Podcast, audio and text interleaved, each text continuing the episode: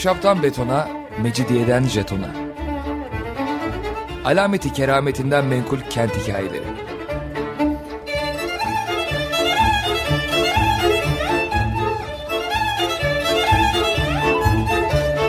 Hazırlayan ve sunan Pınar Erkan.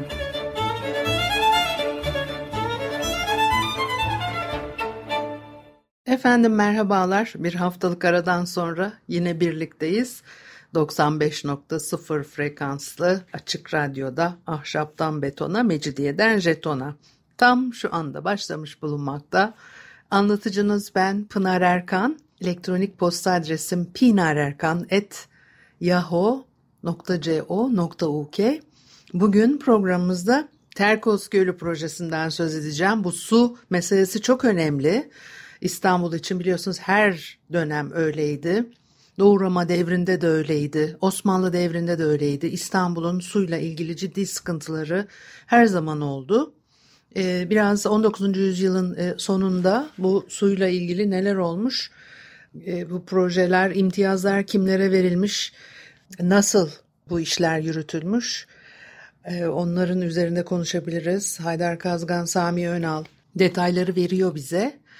Bir kere 1874 tarihli bir fermanla Kamil Bey ve mühendis Törno'ya Terkos Gölü'nden İstanbul'a su getirme ve işletme imtiyazı veriliyor. O günün Beyoğlu basınında büyük gürültü koparmış bu.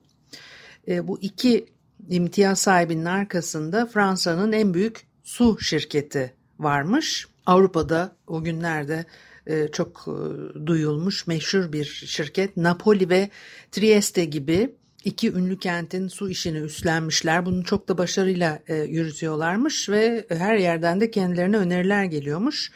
Tabi zamanla hemen rakipler çıkıyor. Zamanla hemen deyince de biraz e, oksimoron oldu ama anladınız ne demek istediğimi. Yani üstünden biraz zaman geçince hemen rakipleri ortaya çıkmaya başlıyor. Beyoğlu gazetelerinde de e, eleştiriler, dedikodu yazıları çıkıyor. Bunu 19. yüzyılda çok görürsünüz. Yabancı kaynaklı, gayrimüslimlerin çıkardığı gazeteler var. Yabancı kaynaklı gazeteler de çok ve imtiyazlar da genellikle Avrupalı firmalara verildiği için rekabet halinde basını kullanıyorlar. Birbirleriyle ilgili olumsuz, şimdi kelimelerini de işte dikkatli seçmeye çalışıyorum. Birbirleriyle ilgili olumsuz propagandalar yaptırıyorlar. Tren yolu inşaatıyla da ilgili e, bu söz konusuydu. Bütün işlerle ilgili 19. yüzyılda bunu görüyoruz. O rekabet çok ciddi bir e, çekişme konusu. Açılan okullara kadar sirayet etmiştir ve ciddi olumsuz yazılar yazıldığını da görürüz. E, Fransız okullarıyla Alman okulları arasında bu böyledir. 19. yüzyılın sonunda 20. yüzyılın başlarında Kadıköy'deki Fransız okullarıyla Alman okulları sürekli bir e, gerginlik halinde filan. Neyse şimdi suyla ilgili konuya gelirsek eğer Fransız firması konuşuluyor bu, bu projeyi yapacak diye İngiliz ve Alman şirketleri de hemen gazeteler aracılığıyla Terkos şirketi projesini eleştirmeye başlıyorlar. Fakat e, Kamil Bey ve Törno Beyler işi sıkı tutmuşlar. O dönemin en etkili gazetesi La Turquie kendi yanlarına e, çekmişler, iyi ilişkiler kurmuşlar. Karşı tarafta İngilizce olarak yayınlanan Levant Herald gazetesi. Sürekli atışma halindeler. Levant Herald tarafından Terkoz projesine yöneltilen eleştiriler e, Alman elçiliği hekimi Dr. Montman, e, mühendis Mazeron ve İngiliz elçiliği hekimi araştırma ve görüşlerine dayanıyor. Alman mühendis Mazeron'un eleştirisi daha çok kendisinin hazırladığı bir e, alternatif projenin olmasından ileri geliyormuş. Haydar Kazgan öyle söylüyor. Aslında çok tanınmış ve herkesin beğenisini kazanmış olan bir mühendismiş Mazeron. Bent sularını ıslah etmek. Taksim sularını çağın koşullarına uygun hale getirmek için alternatif bir proje oluşturmuş e, ve diyor ki Terkos projesi asla gerçekleşmeyecek bir projedir. Durum mühendislik açısından olduğu kadar Terkos kalitesi açısından da e, olumsuzluklar içermektedir. Bu su ne içmeye ne de kullanmaya elverişlidir. Şu Mortman'ın bu eleştirisi Levant Herald'da e, çıkıyor. La Turkey gazetesi de buna karşılık e, veriyor. Diyor ki Mortman her ne kadar ünlü ve bilgili bir hekimse de Terkos Gölü'nü değerlendirmede büyük yanlışlar yapmakta, ön yargılı davranmakta. E, çünkü Doktor Montman diyor ki Terkos Gölü dar bile olsa küçük mevcut kanalla Karadeniz'le birleşiyor. Bu gölde yıllardır birikmiş bir takım hayvan leşleri var. Suyu çevre köylüleri tarafından bile e, kullanılmıyor ve bu köylüler oradan gelip geçen yabancılara da göl suyunu içmemeleri konusunda uyarıda bulunurlarmış. Yine Levant Herald'da Doktor Mortman başka bir yazı yazıyor. Terkos Gölü suyunun e, guatr hastalığına neden olduğunu söylüyor. İnsan sağlığı için sakıncaları vardır diyor. Ve Kamil Bey ve mühendis Törno'nun bu gölle ilgili projelerinin geri çekmesinin daha doğru olacağını e, iddia ediyor. Bu Terkos projesine karşı olan bir e, diğer kişi İngiliz elçiliği hekimi Dr. Dixon. Yani o, orada bir alternatif proje yokmuş fakat yine de e, İngilizler e, işte Fransızlarla bilmiyorum artık sırf rekabet etmek için mi ne, ne için Bent sularının Terkos Gölü suyuna nazaran çok daha fazla katı madde içerdiğini görmek için e, doktor olmaya gerek yok demiş. Yani burada hani e, bu eleştirilerin haklı veya haksız olduğunu e, söyleyemeyiz tabii ki şu anda buradan bakıp da geçmişe. Ama karşılıklı böyle bir inatlaşma ve çekişme olduğu ortaya çıkıyor. Doktor Dixon Bent sularının daha üstün olduğunu dolayısıyla da orada bir önlem alması gerektiğini söylüyor. Diyor ki ben sularının bulanıklığı çalkantıdan kaynaklanır. Su durgunlaştığı zaman çamur dibe çöker, geriye saf temiz bir su kalır. Halbuki Terkos Gölü suları durulma halinde bile dibe çökmeyen kimyasal ve hayvansal artıkları içeriyor. Ee, ve Le Türkiye yazarı Doktor Dixon'a karşı kendi görüşlerini ısrarla savunuyor. Diyor ki eski bir İstanbulluyum bu nedenle yağmurlu günlerde Taksim suyu musluklarından nasıl limonata renginde sular aktığını biliriz. Bunu doktorun da bilmesi gerekir. Aradan 40-50 gün geçse bile yağmur mevsiminden sonra Taksim suları bu rengini korur. E, sulara bu rengi hayvansal, madensel, e, bitkisel artıklar verir. Filtre edilmekle de bu sular arıtılmaz diyor. Doktor Dixon da buna karşılık diyor ki Terkos Gölü'nde mineral artıklar genellikle kimyasal olarak e, organik maddelerle karışmış bulunmaktadır. Böyle bir karışımı ne filtre ne de zaman e, ortadan kaldırabilir. Oysa ki ben sularında çamurla su bir, birleşmiş halde değil de filtreyle arıtılmaya uygun filan. Böyle sürekli bir atışma ve karşılıklı bir tartışma söz konusu. Hatta Doktor Dixon diyor ki eğer bir yerden su getirilmek isteniyorsa Edirne yöresinde Maritza Gölü var. Buna karşılık e, La Türkiye e, gazetesinden de cevap geliyor. Oldu olacak bari Tuna'dan Volga'dan su getirelim, getirelim de beyin istediği yerine gelsin filan diye iş iyice e, kinayeye dönmüş. En nihayetinde bu proje yarım kalıyor. Gerçekten de devam ettirilemiyor şu veya bu sebeplerle. Sonra 1879 senesinde Monsieur Didier, Otto Dingler e, bir imtiyaz e, alıyor. O Terkoz Gölü'nden Galata Beyoğlu bölgelerine su getirilip dağıtılacak. Yarım kaldı. İkinci projede ise aynı bölgelere Sarıyer Bahçeköy'deki kaynaklardan su getirileceği e, açıklanıyor. Şimdi o 1874'te Terkos Gölü imtiyazı verildiği zaman Osmanlı Devleti bir mali krizi içine girmiş. Avrupa finans çevreleriyle arası bozuluyor. Kredi bulamaz hale geliyor. Silah, teçhizat da alamıyor bu sebeple. Ruslar tam da bu dönemde Osmanlı Devleti'nin bu durumunu muhtemelen fırsat e, bilerek hemen savaşı ilan ediyorlar ve 3 ayda Yeşilköy'e kadar geliyorlar. 1877'dir o tarih bilirsiniz ve e, Osmanlılar savaştan yenilgiyle çıkıyorlar. Ruslara yüklü bir savaş tazminatı ödemek mecburiyetinde kalıyorlar. Fakat tazminatı ödeyebilecek bir birikim yok. Ee, bir yerlerden borç para bulunması gerekiyor. Galata bankerleri borç para veriyorlar hükümete. Fakat bir süre sonra geri almaları lazım verdikleri borcu. O zaman Galata bankerleri buna bir çözüm olarak e, Rüzumu Sitte adı verilen bir idare e, kuruyorlar. İstanbul ve çevresine ait. Altı önemli vergi ve e, rüsumu Osmanlı hükümeti adına toplayacaklar.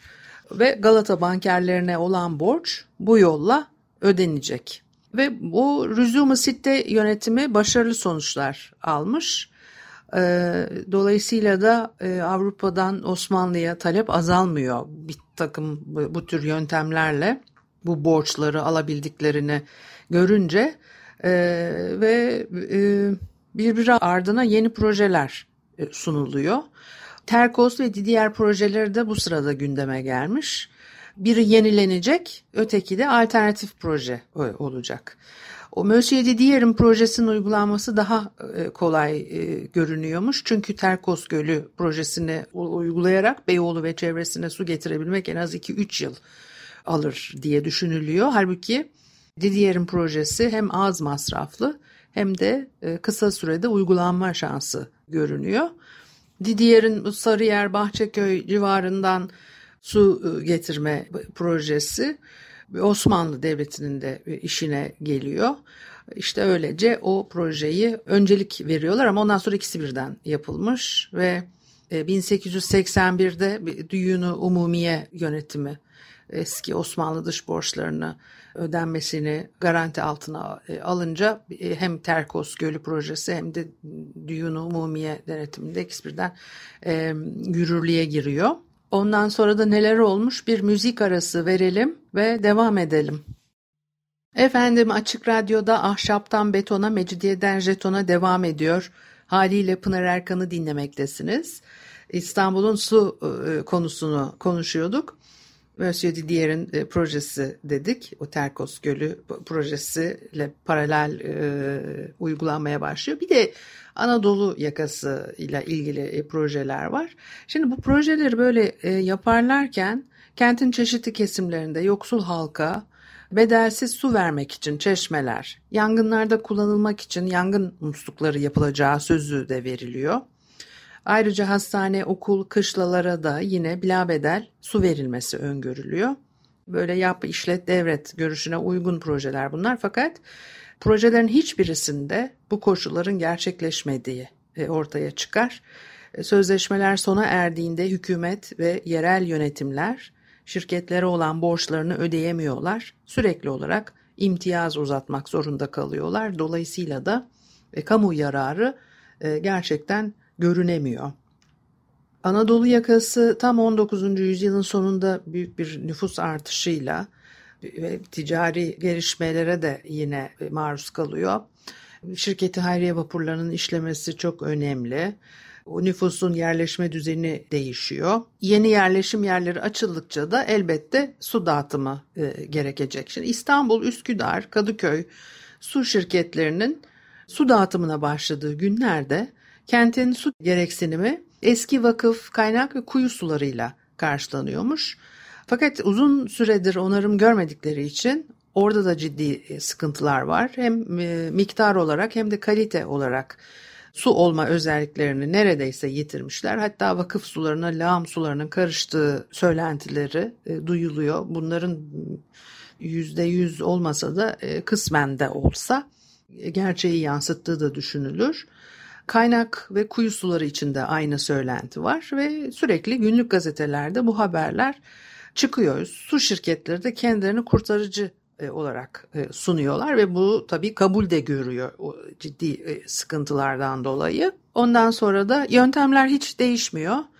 Ünlü hekim tıp adamlarının raporlarını gazetelerde yayınlatıyorlar. Su şirketleri kendi sularının öbür sulardan daha üstün olduğunu anlatabilmek için ve geniş bir çevreyi etkileyebilmek için. Fakat halkın yoksul kesimi şirketlerin yaptırdığı çeşmelerden su alamıyor. E, halk suya ulaşamayınca o dönemin padişahı mesela 2. Abdülhamit e, belediye vakıflar alternatif sular üretmek zorunda kalıyorlar. Onun için de yeni çeşmeler yapılmış. Eskilerinden sular aksın diye yine onarıyorlar filan.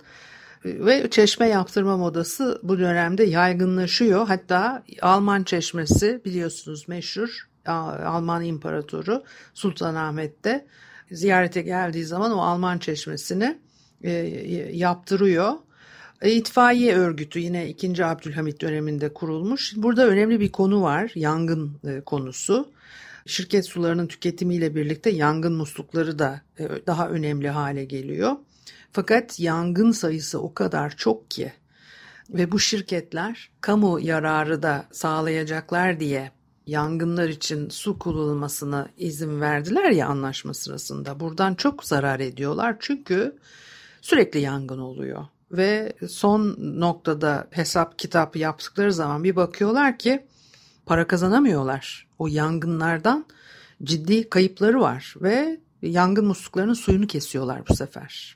Dolayısıyla da o 2. Abdülhamit döneminde de yabancı su şirketleri beklenen gelişmeyi sağlayamıyorlar kendi açılarından. O kar tahminleri de e, umduklarının çok altında kalıyor. Ne kadar tanıdık değil mi? Her şey ne kadar tanıdık. Hep aynı şeyler tekrar edip duruyor. Yani burada tabii tarih tekerrür etmiyor. Tekerrür eden başka şey. Şimdi yangın konusuna yine e, e, mevzuyu getirmek istiyorum.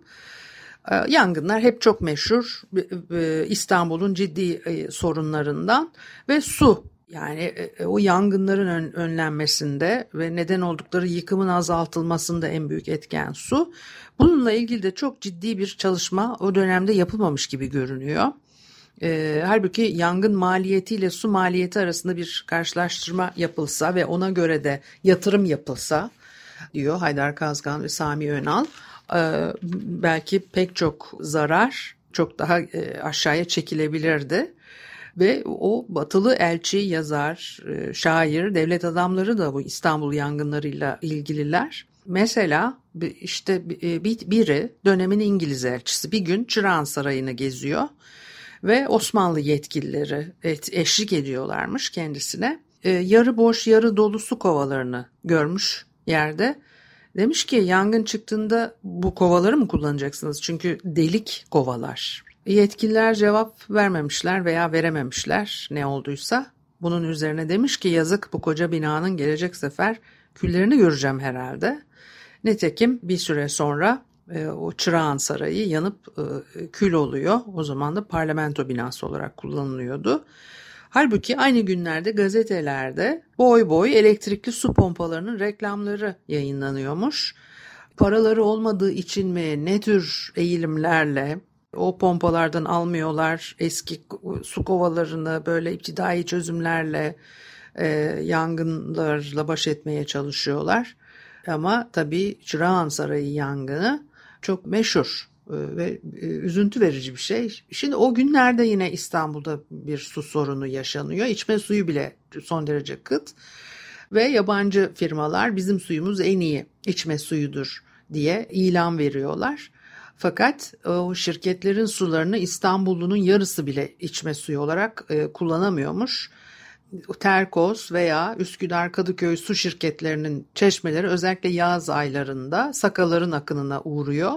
Dolayısıyla da halk bu çeşmelerden yararlanamıyor. Büyük konakların bahçelerinde hayrat muslukları da genellikle yaz aylarında akmazmış ve o, o ikinci e, Abdülhamit döneminde çeşmeler yapılmasının da pek işe yaramadığını söylemiştik.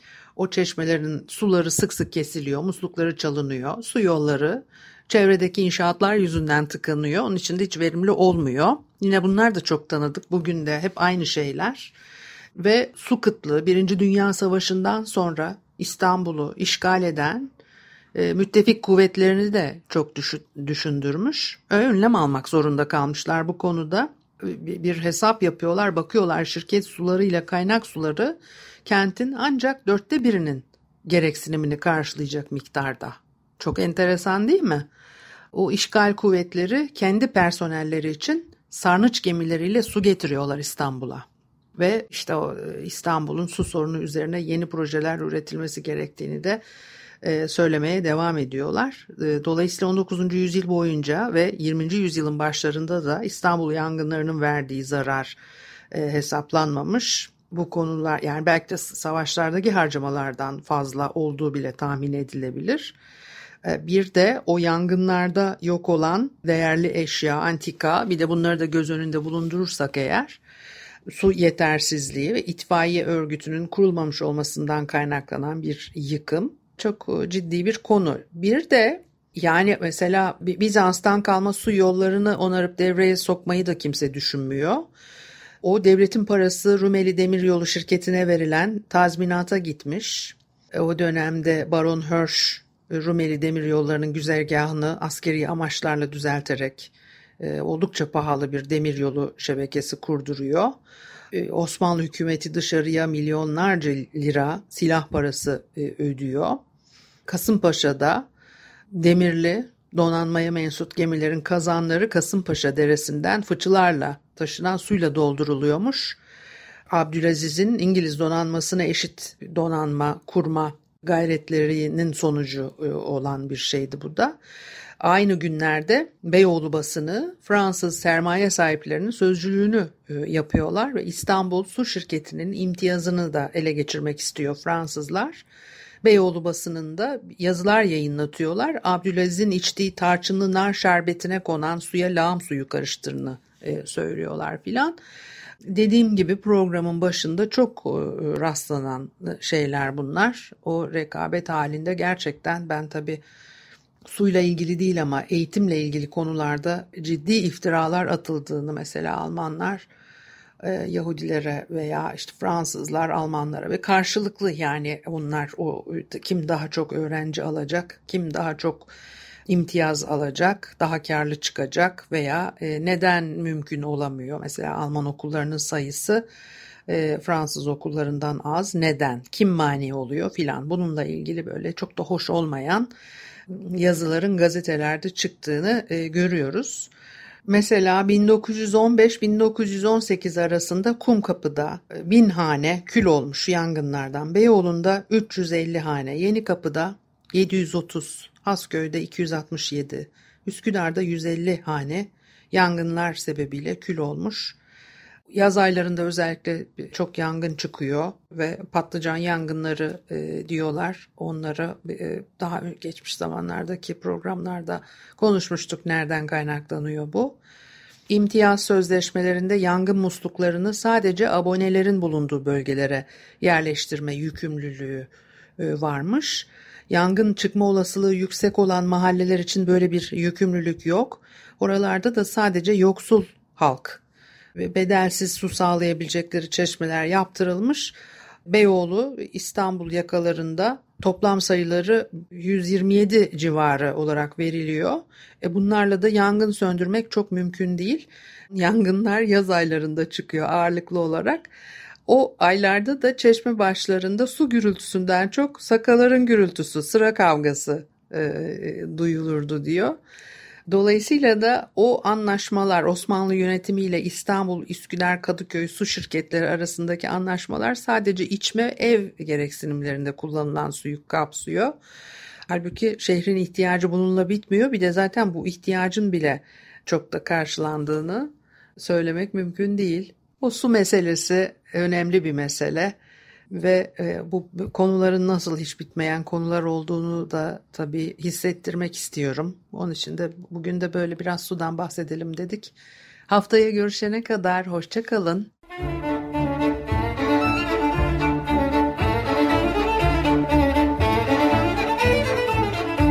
Ahşaptan betona, mecidiyeden jetona. Alameti kerametinden menkul kent hikayeleri.